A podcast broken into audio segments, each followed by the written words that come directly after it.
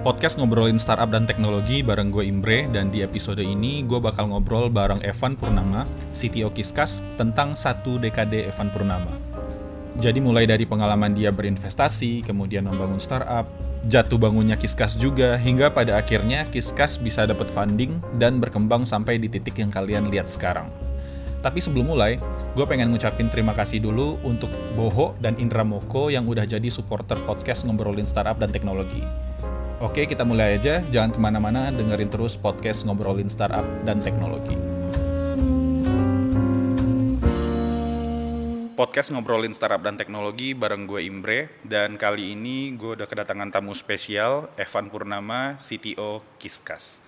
Halo Mas Evan. Halo Mas Imre. Apa kabar? Baik, baik, alhamdulillah. Makasih udah nyempatin waktunya di tengah kesibukan di Jakarta. Wah, siap-siap. Nah, jadi sebenarnya hari ini uh, aku pengen ngobrol-ngobrol sih uh, kurang lebih nanya tentang kira-kira pengalaman sebagai founder kayak gimana kemudian apa sih naik turunnya kemudian uh, pencapaian apa aja sih yang bisa dibanggakan selama ini dan ya kira-kira nanti di ujungnya gue pengen dengar kalau seandainya dari Mas Evan apakah ada saran atau masukan untuk teman-teman yang mungkin lagi ngejalanin startup kira-kira kayak gitu. Okay. Nah sebelum lebih jauh kalau boleh kenalin diri dulu dong Mas.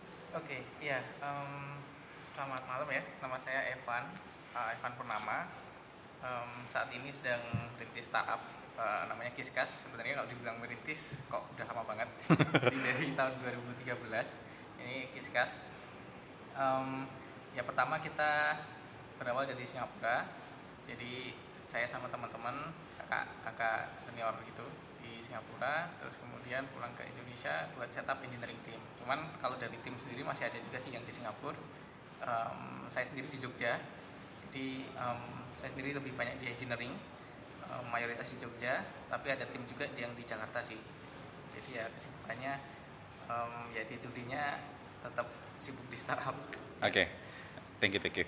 Nah, jadi sebenarnya apa yang uh, menarik dari Mas Evan ini adalah kenapa sih gue pengen banget uh, ngobrol sama Mas Evan karena waktu itu di awal tahun ini, waktu lagi zaman zamannya orang nulis uh, apa yang terjadi 10 tahun belakangan dan gue sempat baca postingan Mas Evan. Nah, uh, kita akan bahas nanti tahu setiap tahun ada apa aja. Kalau gue baca sih seru-seru banget. Kita mulai dari uh, tahun 2010 deh, Mas. Okay jadi 2010 itu lo lagi di mana sih dan lagi ngelakuin apa? Iya, jadi 2010 itu lagi tahun pertama kuliah.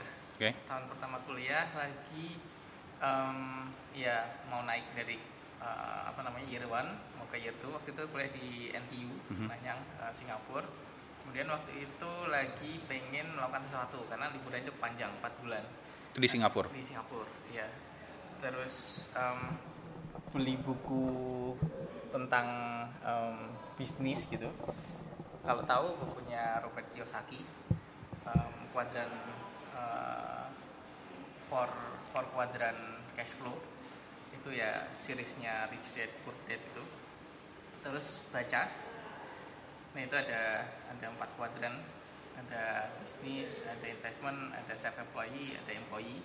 Nah terus waktu itu punya tabungan. Ya nggak gede-gede amat cuman waktu itu buat buat anak tahun pertama kuliah ya lumayan sebenarnya. Itu itu sebenarnya tabungan dari SMA sih selama SMA nabung gitu menang lomba menang apa gitu. Nah, waktu itu ikut olimpiade um, jadi tabung gitu. Terus buat invest ceritanya pengen jadi investor. Oke. Okay. ya terus invest ke um, waktu itu nggak ada istilah startup ya jadi kayak usaha lah usaha UMKM-nya teman gitu. Di Singapura? Nggak di Indonesia dia. Oh, oke. Okay. nah terus uh, invest. Nah um, ya itu rasain gagal pertama di situ karena um, ya dari proyeksi itu sama sekali nggak dari proyeksi keuangan yang udah dihitung bersama itu sama sekali nggak nggak seperti ya? itu gitu. Terus yang lo lakukan ketika tahu itu gimana? Uh, ya udah gitu. Um, ya ya waktu itu ya jelas agak-agak agak-agak um, shock ya karena oh, ternyata nggak semudah itu padahal kayaknya semuanya udah dihitung waktu itu tentang ini sih bisnis yang lagi cukup hype merchandising terus oke. okay. um, ya waktu itu lagi hype. Ya ya ya kayak bikin bikin jaket segala macam gitu ya? Ya bikin semua yang ada yang bisa dibikin merchandise. Ya ya ya cuman nggak nggak terlalu jalan um, waktu itu. Terus ya belajar banyak karena ternyata di operation um, di operasional itu ternyata banyak sekali hal-hal yang kita nggak bisa hitung sih padahal bisnisnya cukup sederhana straightforward. Kita bikin sesuatu dijual gitu. Karena kayak Iya, kayak iya, iya. sangat konvensional. Cuman itu juga ternyata banyak tantangannya gitu.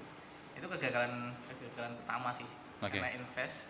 Walaupun sebetulnya eh, pernah eh, invest lagi terus gagal lagi juga juga ada lagi sebetulnya cuman nggak ditulis di status itu Itu di tahun yang sama. Eh, selisih setahun.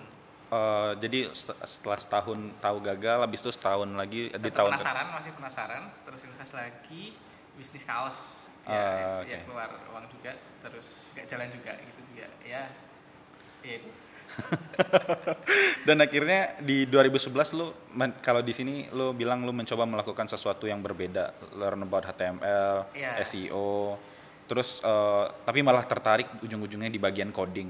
Nah Iya. itu gimana? waktu itu eh, ya random belajar di internet gitu terus tahu yang namanya tentang affiliate marketing Oke. jadi intinya kan kita jualin produk-produk dari marketplace yang populer yang katakanlah Amazon Oke, ya. terus eh, lupa yang lain lagi tapi yang paling populer kan Amazon jadi kita tugasnya cuman menjualkan barang-barang yang di Amazon nanti kita bikin referral link Mhm. nanti kalau ada orang yang beli dari sana kita dapat sekian persen Oh iya. nggak signifikan cuman kalau volumenya banyak itu lumayan signifikan nah waktu itu kebetulan waktu itu agak skeptis juga sebenarnya sama itu Mhm. tapi lihat di em, testimoni dan juga lihat di sukses story ternyata ada teman deket yang selama ini saya nggak tahu dia melakukan itu Dan berhasil? Marketing. dan berhasil Oke. ya lumayan em, sukses story-nya tuh sampai 2000 dolar per bulan gitu kan sangat Iya. menggiurkan ya Iya iya iya. iya. Apalagi mahasiswa ya. Iya, apalagi mahasiswa kan. Jadi coba bikin, terus memang menarik dan memang sempat ini sih sempat dapat dolar juga gitu. Walaupun nggak nggak sampai segede itu, tapi ya lumayan, Iya iya. lumayan. Cuman em, dari cara pakai waktu itu terus jadi belajar SEO, belajar tentang em, gimana cara nge-promote website, termasuk bikin website gimana HTML, CSS, gimana belajar hosting, domain itu juga di situ. Terus em, ngerasa kalau terlalu em, apa ya internet marketing affiliate market, eh, teknik yang dipakai terlalu em, membosankan walaupun mungkin menghasilkan ya kalau diteruskan ya nah itu tadinya malah saya lebih tertariknya di bagian ngodingnya Oh, jadi oke. kayak terekspos sama PHP hosting MySQL jadi tertarik belajar kayak gitu gitu jadi malah terlalu asik belajar di sananya nah Oh. ininya yang bagian affiliate marketing nggak nggak sentuh sih jadinya Tapi lu waktu itu jurusan kuliah computer science juga mas? Enggak sih, elektrik, electrical, Oh, engineering. elektro. Iya, Tapi anak elektro belajar ngoding web segala Belajar, macam ya. iya. Berarti itu di luar kurikulum berarti Di ya? luar sama sekali totally. Oke oke Iya. oke oke. Nah eh, di 2012 eh, final year project eh, bikin estimation rumor sources in social network. Habis itu graduated dan got job offer. Iya. Itu gimana ceritanya? Eh, waktu itu eh, FYP eh, skripsi lah kalau di sini ya. Aha. Skripsi itu nyari waktu itu kan udah penjurusan, masuknya di computer engineering. Nah, jadi pilihan-pilihannya ya banyak kan yang berhubungan sama ya kayak gitu-gitu ada data mining, ada cloud computing, apa-apa-apa gitu. Nah, waktu itu saya memang sudah ada ambisi untuk em, antara mau bikin startup atau mau join ke startup. Oke. Jadi pengennya sesuatu yang em, cepat aja gitu skripsinya dan bisa dikerjain dari mana aja dari kamar atau dari mana jadi nggak terlalu banyak di di lab gitulah. Mhm. Nah terus pilihannya salah kalau di NTU kan milih ya jadi kita nggak nggak nggak terlalu kreatif bikin ide Oh, apa ide gitu sendiri ya. Jadi Ah. milih itu apa yang kira-kira em, gampang gitu. Ya. Nah waktu itu ini kelihatan gampang karena ya tinggal sebenarnya kalau di step-stepnya tuh lumayan obvious kita tinggal crawling data dari um, social networks waktu itu yang terbesar Twitter mungkin saat ini juga masih Iya. masih dipakai Twitter sebanyak mungkin terus cari suatu algoritma kemudian cari estimation source-nya jadi cukup obvious waktu itu terus cuman yang ngambil datanya sih yang lumayan lama ngambil datanya sampai enam bulan gitu Karena harus nge-crawl segala macam ya ya. Iya macam-macam.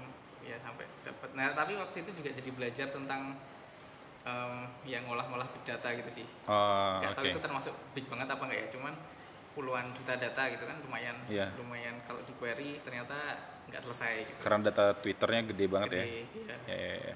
Nah terus akhirnya ya lulus lulus di kuliah sambil sambil apply apply sih apply lumayan banyak em, company tapi yang saya sasar itu memang startup ataupun tech company yang rasa-rasa startup gitu. Nah akhirnya dapat dapat offer, udah sempet masuk juga sebenarnya di kerja. Itu bukan Kiskas. Bukan bukan sama Bukan. sekali belum ada. Oke, Uh, oke.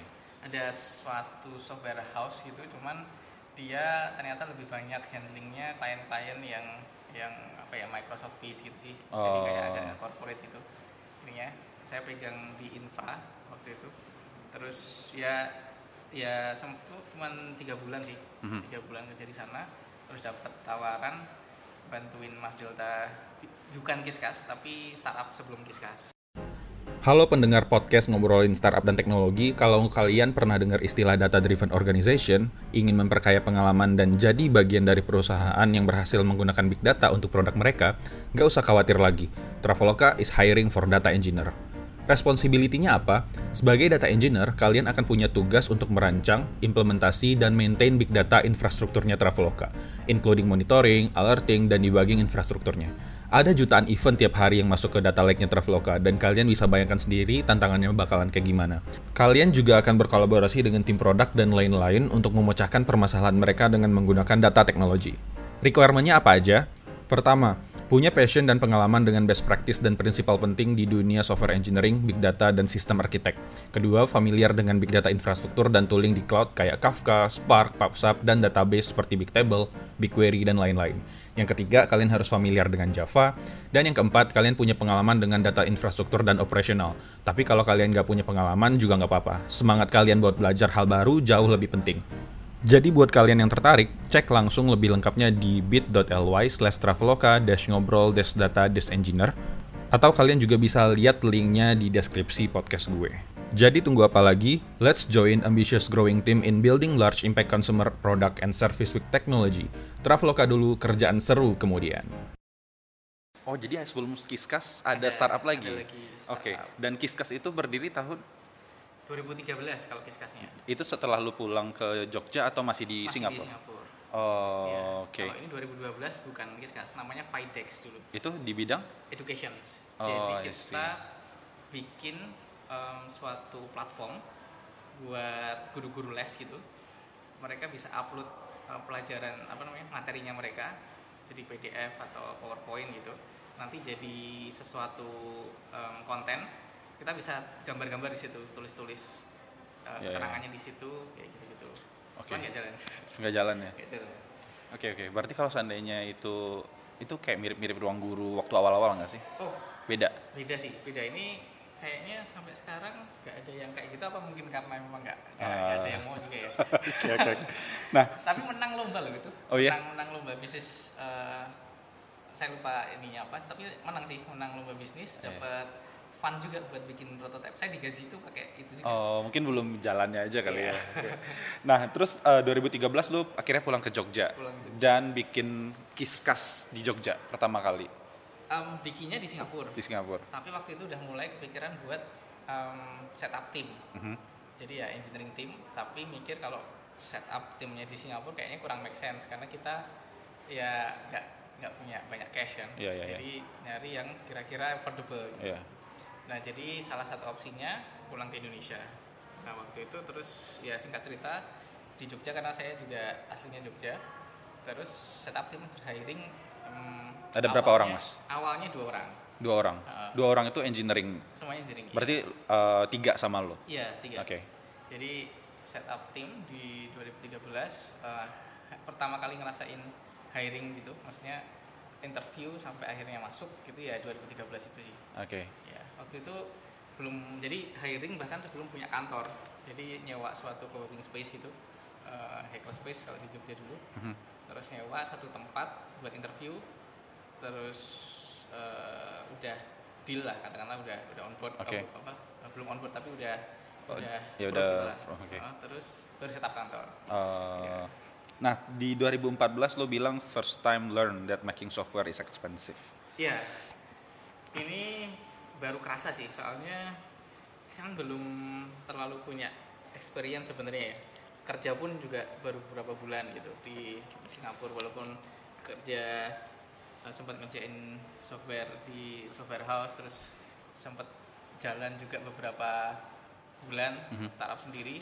Cuman baru kerasa 2014 kan kita uh, bootstrapping ya bootstrapping 2014 itu Biaya sendiri ya berarti? iya uh, 2014 tuh Kiskas uh, juga kan tadi punya company Kiskas kan company sendiri yang didirikan karena uh, untuk produk Kiskas waktu itu masih seperti kayak pengen bikin semacam Slack gitu internal communications uh, iya, iya. uh, Jadi gitu. di awalnya Kiskas itu pengen bikin eh, chat, udah chat juga ya? Iya, kayak Oke. bener-bener kayak Slack kita bahkan waktu itu tuh belum tahu Slack kan baru denger aja tapi belum belum se booming sekarang. Memang idenya seperti itu sama persis. Oke. Nah eh, kan belum ada investment terus bootstrapnya pakai em, proyekan gitu, tapi pakai company satunya gitu. Oke. Jadi pakai company satunya buat cari cari project. Jadi dapat uang, dapat uang kayak gitu-gitu. Nah di situ sih baru sadar kalau tadinya kan proyeknya kecil-kecil Iya. kecil terus kemudian makin lama proyeknya ya baru kerasain ternyata ada kayaknya simple uh, s- web app simple gitu tapi ratusan juta gitu Oh, Oke. itu uh, lumayan bikin oh ternyata software tuh nah tapi uh, kelihatannya ratusan juta kan kelihatannya wah ini marginnya banyak nih gitu tapi ketika di Di execute. ketika di execute ternyata nggak banyak juga ternyata marginnya ternyata main power terus kemudian um, planning yang tadinya berapa uh, kemungkinan molornya Iya, iya. min- maintain Dan ada request-request supporting, tambahan. request-request segala- tambahan kayak gitu-gitu ternyata mahal sekali ya Iya, iya. iya. padahal kan waktu itu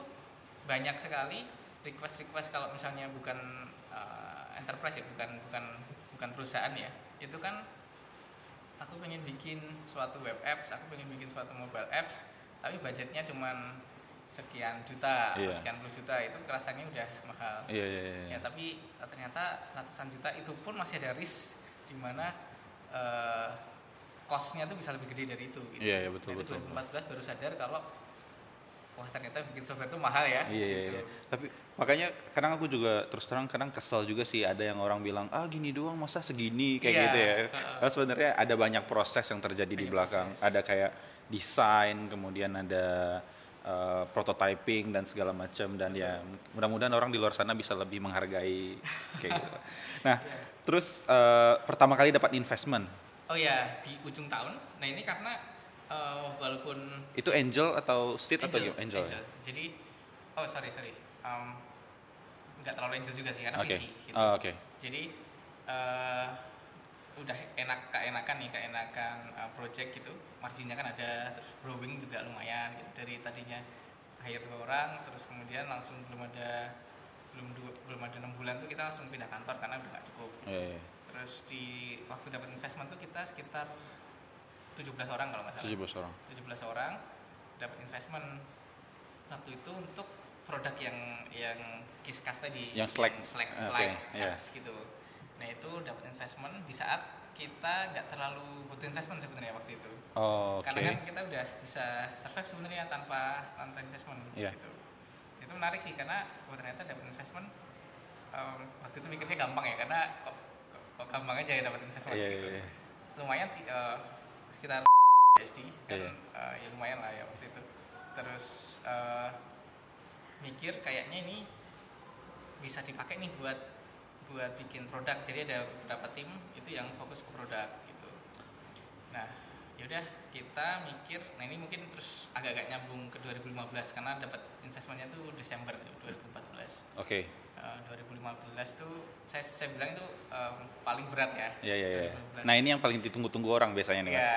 Ya. 2015 itu eh, paling berat walaupun 2014 itu tadi ditutup dengan bagus. Jadi Oke. kayak kita pas nggak butuh uang tapi dapat investment jadi kayak sisa-sisa gitulah ini Iya, ya. iya, iya. Eh, Nah, di saat itu apalagi di Februari itu sebenarnya kita udah ketemu investor itu udah eh, shake hand dapat next invest next investment gitu. Oke, dia uh, udah ngasih offer ya, udah ngasih angka ya. Oke. offer. Angkanya lumayan juga. Oke. Lumayan juga yang kayak wah ini sih kita fokus di produk aja lah kalau kayak Iya, gitu. iya, iya, iya, iya. Waktu itu mikirnya kayak Tapi waktu itu yang maju ke investor itu produk yang uh, Slack. itu yang Slack like Oke, Slack like app itu. Iya, iya, iya, iya, iya. Iya. Nah itu em, kayaknya kok mulus sekali ya. Iya. Jadi good to be true gitu ya. Ya tunggu tunggu itu.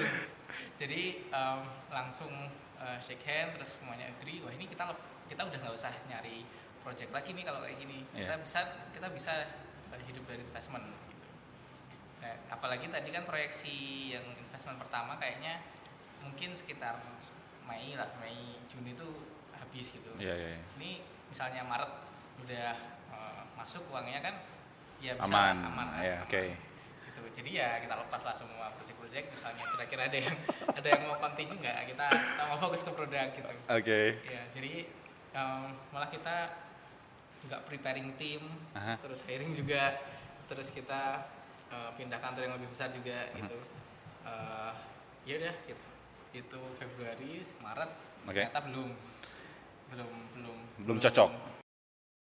bukan kayak ini udah udah tetap cocok tapi kalau belum ditransfer Ada- Oh, ada- ada tapi em- proses udah emang semua proses kayak due diligence segala macam udah selesai. due diligence itu di awal ada due diligence tapi terus tiap bulan tuh jadi ada due diligence yang belum gitu jadi ada kayak Oh. item-item "Oh, ini kita pengen ngecek ini juga kita pengen ngecek ini juga gitu. Tapi term sheet-nya udah keluar, Mas. term sheet-nya udah keluar Hmm. Berarti sebenarnya kalau udah ada term sheet harusnya udah aman dong ya?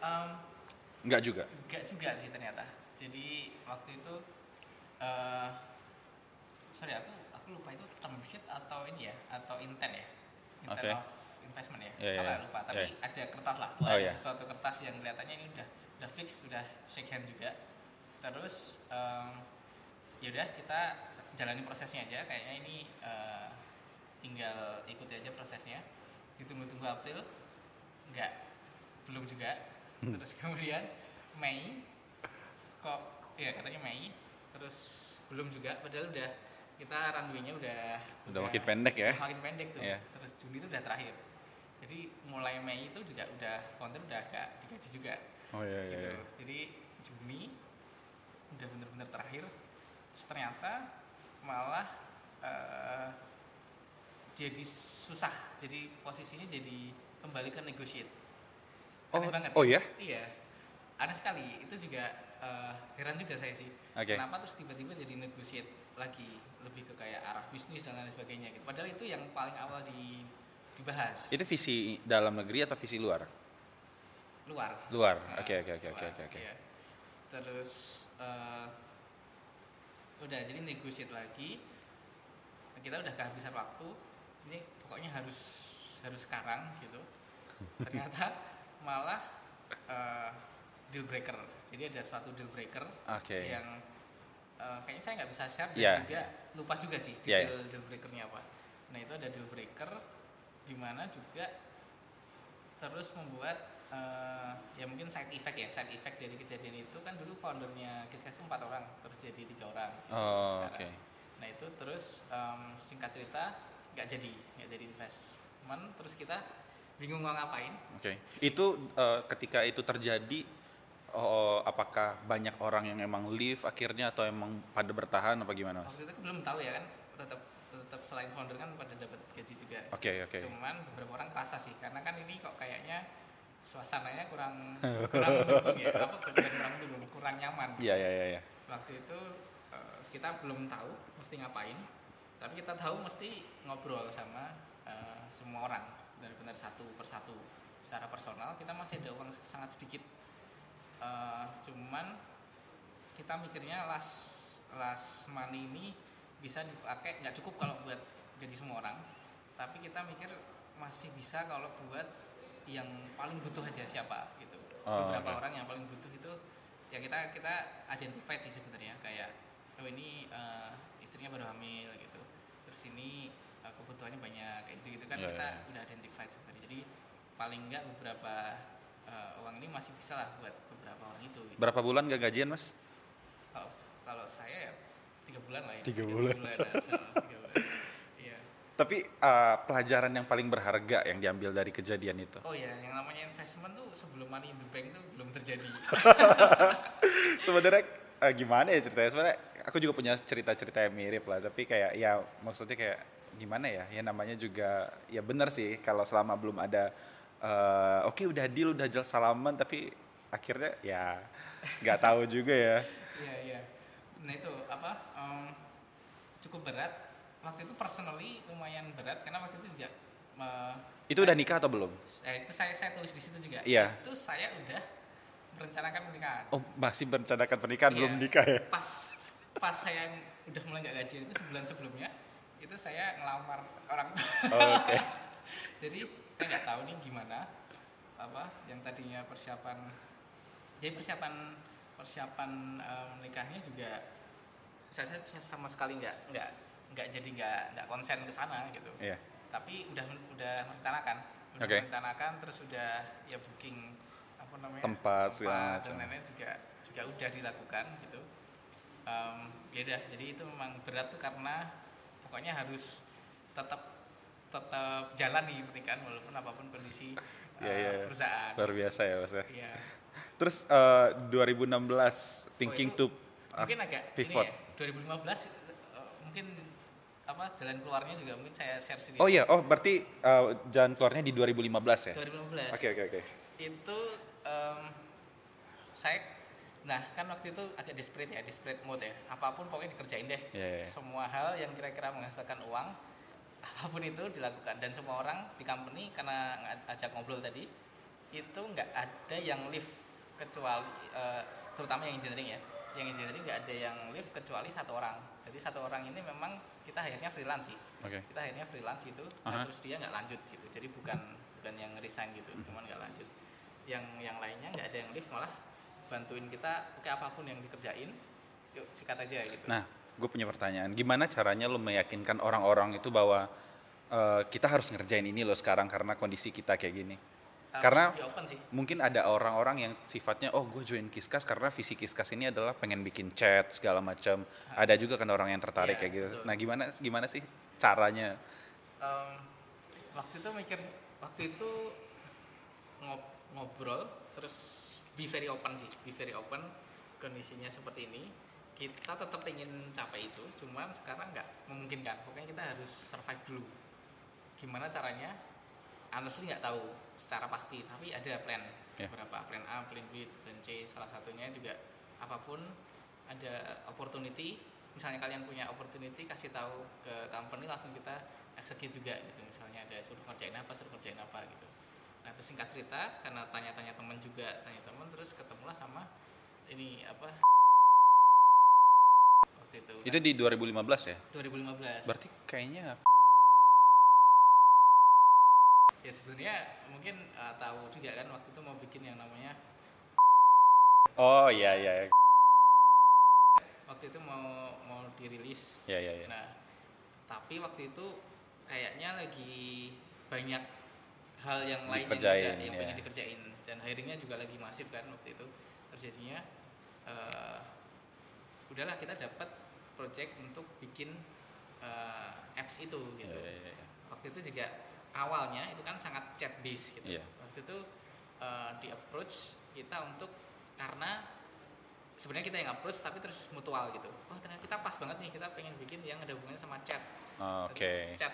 Kan kalian experience tuh bikin chat. Nah ini kayaknya bisa cepat nah waktu itu terus akhirnya kita ya cepet-cepet execute. Nah itu fastest deal sih karena dalam waktu kira-kira dua minggu itu udah semuanya settle sign udah money in the bank gitu. Oh. jadi udah bisa membayar yang yang tadi belum terbayar tadi gitu Oke. jadi eh, dari salary itu eh, salarynya ini ya salarynya em, tim ya Aha. gitu kalau founder kayaknya masih masih belum sih itu Iya iya iya. ya jadi eh ya udah jadi itu kemudian nggak lama dari sana itu ada beberapa startup lain itu yang approach untuk em, hal yang mirip-mirip Chat juga. chat engine juga Oke. gitu.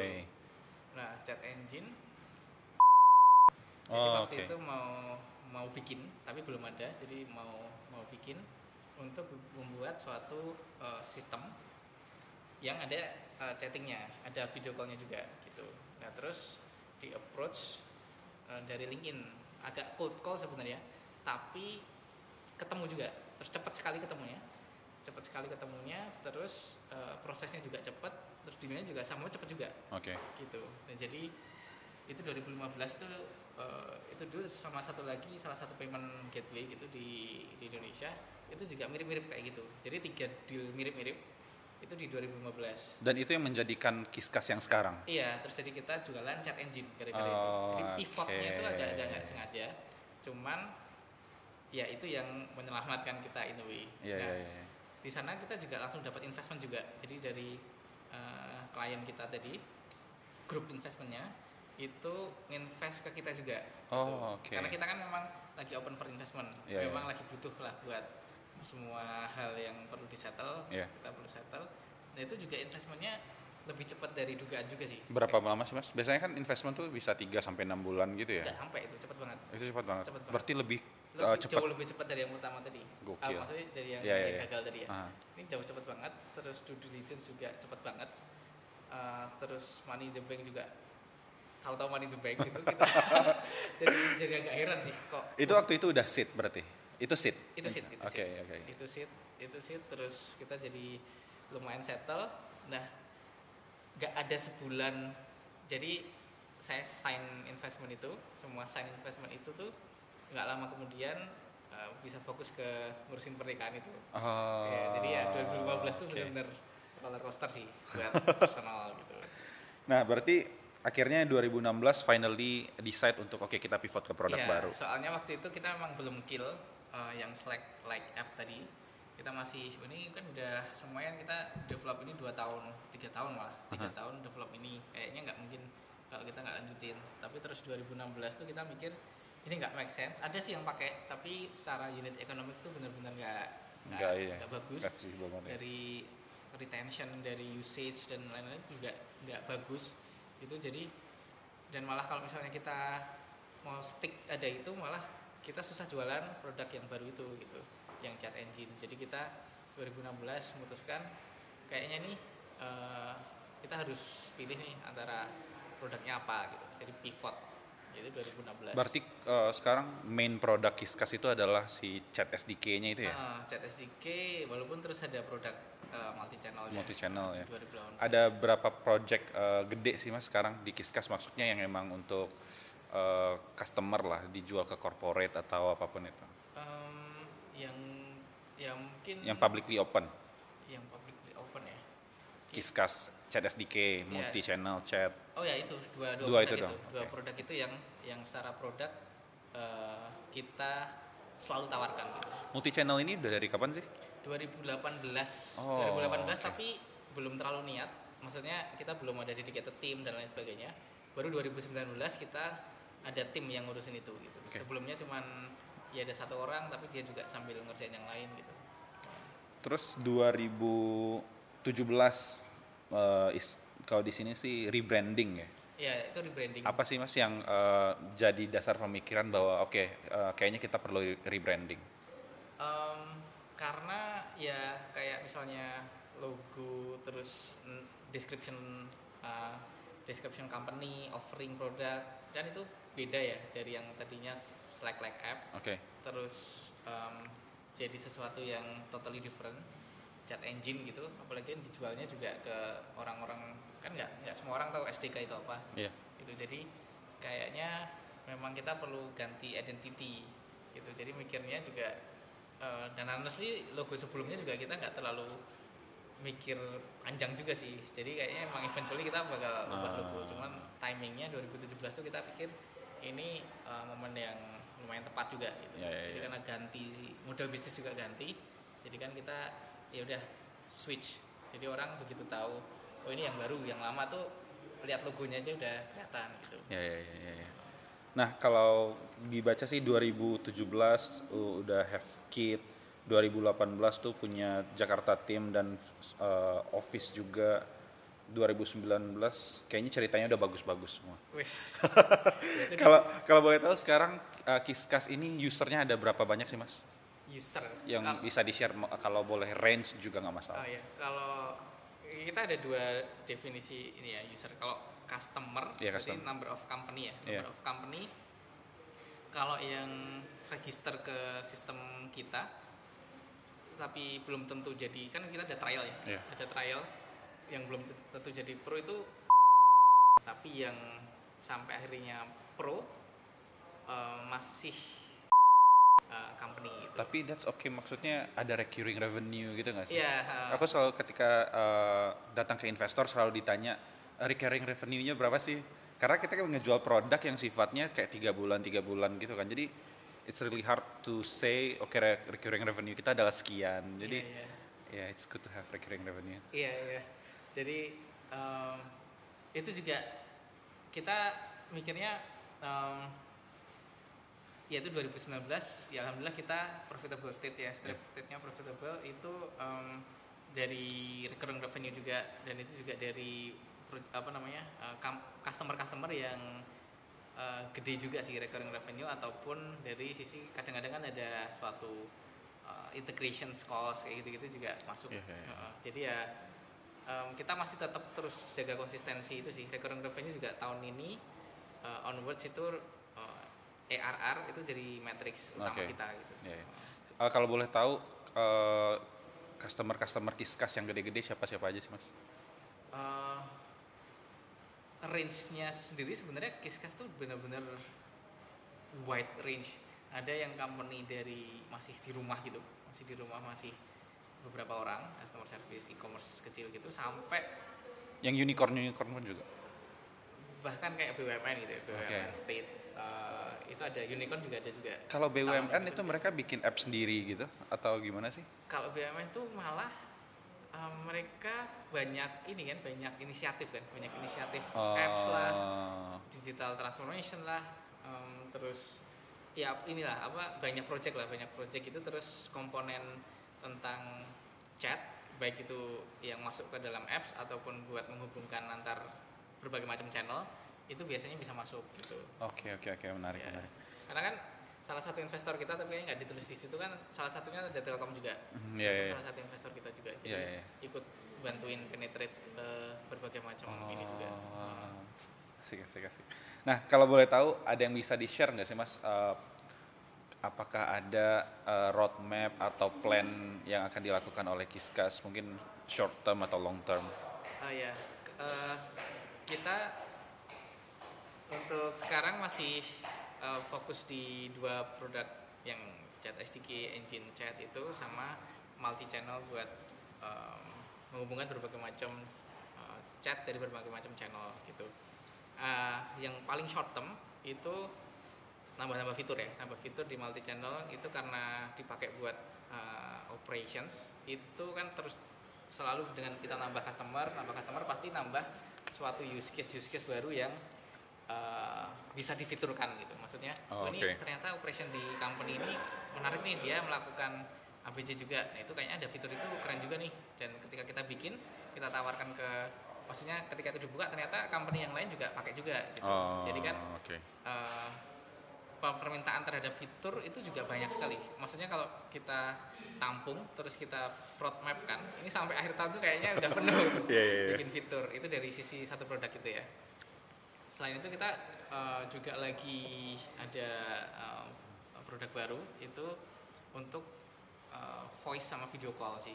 Voice sama Oh, video call. Jadi kan conversation kita selama ini chat eh, dan sekarang juga pengen merambah ke uh, voice call, video call, web RTC sih. Base-nya web RTC iya. kita juga sangat pragmatis, mulainya juga dari open source, open source teknologi yang udah jadi sebenarnya, cuman kita modified RTC itu ya? gitu web RTC ya. Uh, Terus udah jalan productions di uh, klien-klien yang production ada juga yang pakai itu. Jadi kita uh, tahu kayak gimana sih uh, bug-bugnya itu di mana, terus mana yang perlu diimprove kayak gitu-gitu. Jadi ya mungkin sampai bisa benar-benar self service gitu ya mungkin uh, quarter 3, quarter 4 gitu kali ya. Iya, iya, benar. Iya. Nah, dari perjalanan sepanjang ini, Mas, kira-kira ada cerita, bukan cerita, ada ini nggak sih? Ada hal yang sebenarnya kalau lu balik lagi ke waktu itu bisa lu lakukan lebih baik lagi. Eh, ya kalau ya tentu waktu mau bikin startup ya waktu mau bikin startup misalnya dengan istilahnya knowledge sekarang itu kayaknya banyak hal yang yang nggak apa ya nggak perlu dilakukan gitu ya ya misalnya misalnya validation waktu itu kan butuh waktu lama ya buat sadar kalau produk ini tuh nggak nggak banyak dipakai gitu yang yang Slack like app gitu ya. Eh, karena ya macam-macam kondisinya. Misalnya kalau yang konvensional mereka tertariknya pakai BlackBerry atau pakai WhatsApp. Kalau yang IT udah tech savvy mereka pasti pakai Slack gitu. Iya, iya. maksudnya harusnya secara cepat aja langsung sadar kalau itu tuh bukan Market fit ya. nggak nggak nggak ketemu market fitnya gitu. Jadi tapi itu waktu itu kan kita takes three years nih buat Two years ya. buat akhirnya paham gitu Oke. nah itu kan ya lumayan kalau dibilang wasting time ya mungkin wasting time tapi mungkin kita juga belajar, Belajar. banyak dari sana juga gitu jadi ya hal-hal seperti itu tentang validations tentang product market fit itu kayaknya kalau misalnya sekarang diulang lagi kayaknya bisa lebih bagus sih harusnya ya Oke, Ya. menarik, menarik banget. Nah, eh, pertanyaan terakhir, kalau lu punya saran tentang para founder-founder yang katakanlah baru merintis startup, apa saran terbaik yang bisa lo kasih? Eh, Tadi validation satu, validations itu yang lain ada nggak? Eh, kalau mau bikin startup ini pastikan juga tentang internal passion kita ini kita mau ngerjain apa gitu misalnya katakanlah dia passionnya itu sebenarnya bukan di education atau bukan di healthcare atau bukan di agriculture atau bukan di eh, X vertikal katakanlah ya. Tapi karena itu lagi hype terus dia mencoba untuk eh, apalagi dia si si inisiator ya CEO founder gitu ya. Tapi dia mau mencoba melakukan itu itu nanti eh, menurut saya sih mending cari yang sekalian aja sama passionnya. Oke. passionnya apa. Jadi waktu mengerjakan tuh bisa benar-benar enjoy dan ketika ada halangan ada ada hal-hal yang memberatkan gitu itu tetap bisa survive gitu tanpa tanpa ada eh, iming-iming tentang wah ini prospek nih gitu. Oke, jadi oke. ya mungkin itu sih Biar lebih menikmati pekerjaan Iya, aja ya. iya, karena Eh, prosesnya panjang sekali sih startup iya sih. Luar biasa. Iya. Itu aja.